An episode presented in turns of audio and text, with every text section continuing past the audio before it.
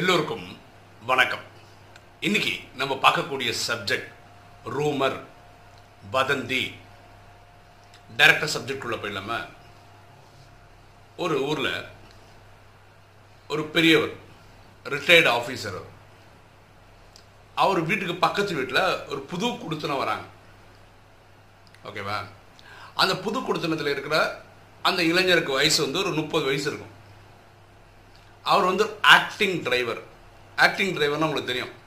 அதாவது இவருக்குன்னு சொந்தமாக கார் இருக்காது. நிறைய பேருக்கு அவங்கவுங்க கிட்ட கார் இருக்கும். நான் ஓட்டுறதுக்கு டிரைவர் இருக்க மாட்டாங்க. அவங்களுக்கு ஓட்ட தெரியாது. அந்த மாதிரி நேரங்களில் இவங்கள மாதிரி ஆளுங்களை கூப்பிடுவாங்க. இவங்க வந்து அவங்களுக்காக வண்டி ஓட்டி கொடுப்பாங்க. இதுதான் ஆக்டிங் டிரைவரோட வேலை. அப்போ எப்போ ஒரு கார் ஓட்ட கூப்பிடுவாங்கன்னு தெரியாது. அது பகலில் வரலாம் சாயந்தரம் வரலாம் ராத்திரிக்கு ஓட்டுற மாதிரி கூப்பிடலாம். இதெல்லாம் நடக்கும். இந்த ஆஃபீஸ் ரிட்டையர்டு ஆஃபீஸர் இருக்கார் இல்லையா? அவருக்கு இந்த புது கொடுத்தனம் வந்த இந்த இளைஞருடைய வேலை என்னன்னு தெரியாது. போய் பேசுறதும் கிடையாது. அப்போது இவர் என்ன பார்க்குறாருன்னா அந்த இளைஞன் காலம்பரம் சாயந்தரம் நிறைய நாள் வீட்டில் இருக்கிற பார்க்குறாரு. திடீர்னு நைட்டு கிளம்பி போகிறத பார்க்குறாரு. அடுத்த நாள் காலம்புரை வர்றதை பார்க்குறாரு. சில நாள் காலம்புரை போகிறாரு ரெண்டு ஹவர் மூணு ஹவரில் திரும்பி வராரு. இவரால் யூகிச்சுக்க இவர் வந்து ஒரு கவர்மெண்ட் எம்ப்ளாயாக இருந்து ரிட்டையர் ஆனவர். அப்போ அவருடைய வேலை என்னன்னு இவர் யூகிச்சிட்டே இருக்கார். ஆனால் இவருக்கு புரியவே மாட்டேருந்து அவர் என்ன வேலை பண்ணுறாருன்னு இவர் பக்கத்து வீட்டு நெய்பர் தான் நேராக போய் பேசி அறிமுகப்படுத்தி நீங்கள் என்ன பண்ணுறீங்கன்னு தெரிஞ்சுக்கலாம். இதெல்லாம் பண்ணுறதில்ல இவராக யூகிச்சுக்கிறார். இவர் என்ன யூகிச்சுக்கிறார் தெரியுமா? இந்த இளைஞன் திருட்டு தொழில் தான் பண்ணுறாரு கொள்ளடிக்கிறாரு. ஏன்னா ராத்திரியெல்லாம் கிளம்பி போய் என்ன பண்ணுவாங்க?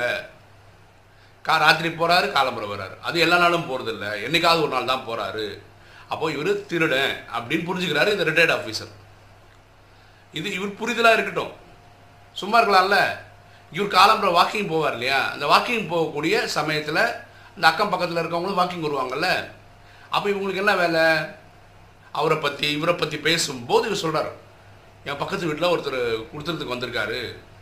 ஒரு முப்பது வயசு தான் இருக்கும் அந்த தம்பிக்கு. ஆனால் அவன் தொழில் திருட்டுன்னு நினைக்கிறேன். நான் பார்க்குறேன் எல்லா நாளும் எங்கேயும் போ போகிறது கிடையாது. திடீர்னு நைட் கிளம்பிப்பறான்.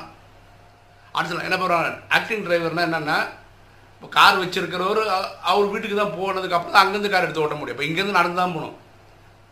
இல்லை இவர் பைக்கில் போகணும் அங்கே போகிற வரைக்கும். இங்கேருந்தே காரில் போக மாட்டாருன்னு சொல்ல வரேன். அப்போ இவர் என்ன பண்ணுறாருன்னு இவருக்கு தெரியவே இல்லை. காலப்போக்கில் இந்த வாக்கிங் போகிற எல்லாருமே நம்ப ஆரம்பிச்சிட்டாங்க இந்த பையன் திருடன் தான். யார்? அந்த புது கொடுத்தன வந்த பையன். அந்த இளைஞன். அப்படியே நியூஸ் பரவ பரவ பரவ எல்லாரும் முடிவே பண்ணிட்டாங்க. அவன் திருடன் தான் ஒரு நாள் என்னாச்சுன்னா சந்தேக கேஸுன்ற பேரில் போலீஸ் கூட அவனை பிடிச்சிச்சு. அப்புறம் இந்த இளைஞனை இன்ட்ரோகிரேட் பண்ணும்போது புரிஞ்சுக்கிட்டாங்க அவன் ஒரு ஆக்டிங் டிரைவர் யார்? போலீஸ் கண்டுபிடிச்சிட்டாங்க. அவர் வந்து தொழில் ரீதியாக ராத்திரி கூப்பிட்டா ராத்திரி போகிறார் பகல் கூப்பிட்டா கபல் பகல் போகிறாரு அவர் மேலே எந்த இடத்துலையும் எங்கேயும் பிரச்சனை கிடையாது. எல்லாருக்கும் சந்தோஷம் தான் அவர் ஆக்டிங் டிரைவராக கூப்பிட்ட இடங்கள் எல்லாம். ஸோ தப்பாக கூப்பிட்டுட்டோன்னு நினச்சி போலீஸ்காரங்களும் அவரை விட்டுட்டாங்க. அப்போ தான் இந்த காலனியில் இருக்க எல்லாருக்குமே தெரிய வருது இவர் ஒரு ஆக்டிங் டிரைவரு இவர் வந்து அவர் தொழில் விஷயமாக போயிட்டு வராரு.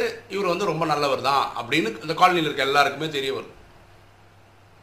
ஆனால் இந்த இளைஞனுக்கு ரொம்ப மனசு சங்கடமாக போச்சு. ஏன்னா அவன் ஒழுங்கான கௌரவமான தொழில் தான் பார்க்குறான். கௌரவமாக தான் சம்பாதிக்கிறான். ஆனால் அந்த ஊரில் இருக்கிற எல்லாருமே அவனுக்கு திருடம் பட்டம் கட்டிட்டாங்க.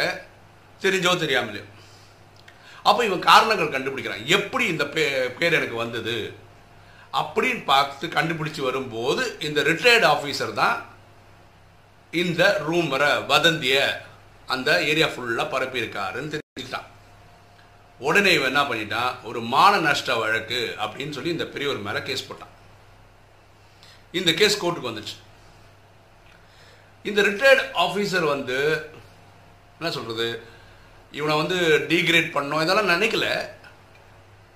இருந்தாலும் இவரோட அபிப்பிராயம் கண்ட காலம்புற மத்தியானம் சாயந்தரம் கண்ட கண்ட நேரத்துக்கு வேலைக்கு போகிறதுனால என்ன பண்ணுறான்னு இவனுக்கு தெரியாதனால இவர் திருடன் புரிஞ்சுக்கிட்டதுனால இவர் வாக்கிங் போனவங்ககிட்ட அது சந்தேகமாக அது எழுப்பினதுனால அவங்களும் இதை நம்பினதுனால இவனுக்கு அந்த பட்டம் வந்துடுச்சு அப்போ அந்த ஜட்ஜு எல்லா ரெண்டு சைடோட வாதம் பிரதி இவர் இந்த பெரியவர் சொல்கிறேன் எனக்கு அவன் மேலே எந்த ஸ்பெஷல் இதுவும் கிடையாது. நான் அவனை வந்து டிகிரேட் பண்ணணும்னு நினைக்கல. எனக்கு தோணுனதை சொன்னேன். அவ்வளோதான் நான் வந்து ரியலாக கண்டுபிடிச்சலாம் சொல்லலை அப்படின்னு சொல்கிறார் அப்போ ஜட்ஜு இதோட தீர்ப்பு நான் நாளைக்கு சொல்கிறேன் அப்படின்னு இந்த பெரியவரை கூப்பிட்டு நீங்கள் இவரை பற்றி என்னென்னலாம் தப்பு தப்பாக சொன்னீங்கன்னு ஒரு பேப்பரில் ஏ ஃபோரில் எழுத முடியுமான்னு கேட்குறாரு அந்த பெரியவருக்கு ஒன்றும் புரியல. எதுக்கு இப்படி எழுத சொல்கிறார் ஜட்ஜுன்னு சொல்லி.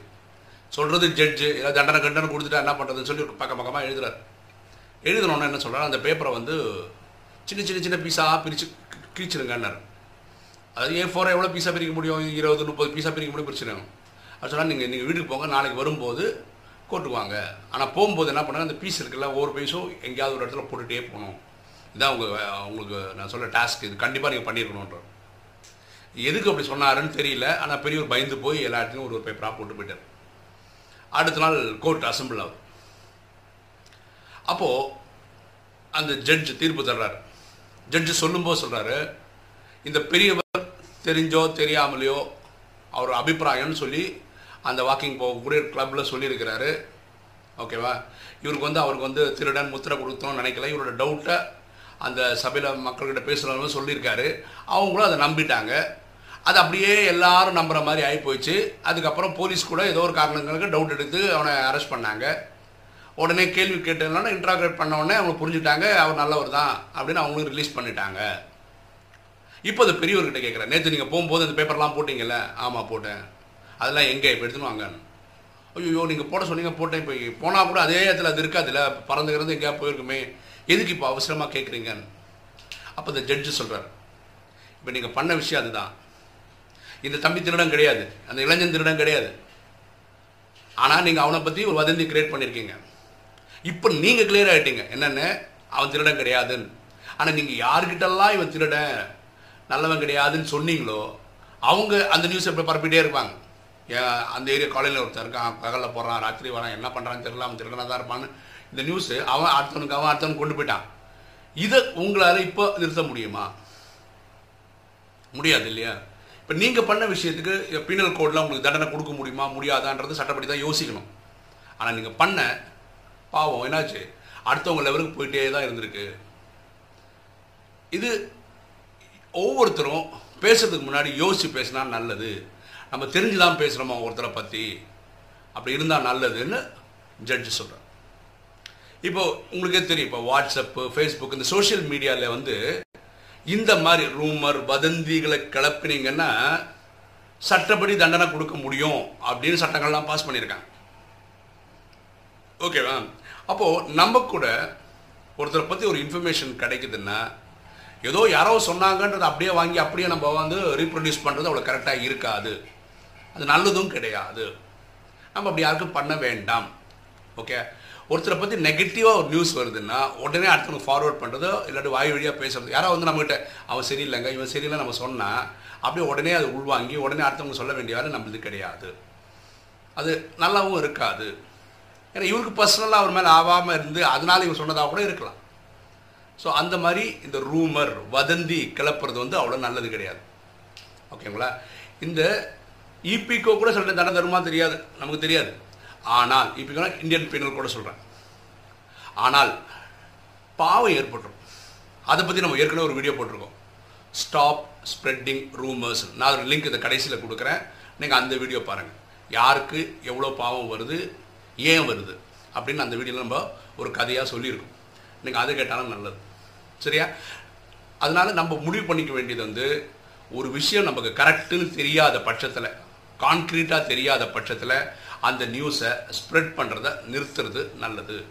யாரை பற்றியும் பாருங்களேன் எத்- எல்லாரை பற்றியும் நல்லதை மட்டுமே எடுத்துக்க முயற்சி பண்ணிப்போமே. எல்லாரை பற்றி நல்லதை பற்றி தான் பேசுவோம்னு முடிவு பண்ணிப்போமே. எதுக்கு ஒரு நெகட்டிவான விஷயத்த அடுத்தவங்களுக்கு சொல்லணும்? நம்ம அப்படி தான் இருக்கணும். எண்ணம் சொல் செயல் மூலமாக நல்ல எண்ணங்கள் மட்டும்தான் உற்பத்தி ஆகணும். நல்ல எண்ணங்கள் தான் வார்த்தைகளாக வரணும். அதுதான் நம்ம செயலாகவும் இருக்கணும். ஸோ வதந்திகளை நம்ம பரப்ப வேண்டாம். அதனால் அடுத்தவங்கள காயப்படுத்த வேண்டாம். அதனால் நமக்கு பாவம் வராமல் பார்த்துக்கிட்டா நல்லது. ஓகே இன்றைக்கி வீடியோ உங்களுக்கு பிடிச்சிருக்குன்னு நினைக்கிறேன். பிடிச்சிருக்க லைக் பண்ணுங்கள் சப்ஸ்கிரைப் பண்ணுங்கள் ஃப்ரெண்ட்ஸுக்கு சொல்லுங்கள் ஷேர் பண்ணுங்கள் கமெண்ட்ஸ் போடுங்க. தேங்க்யூ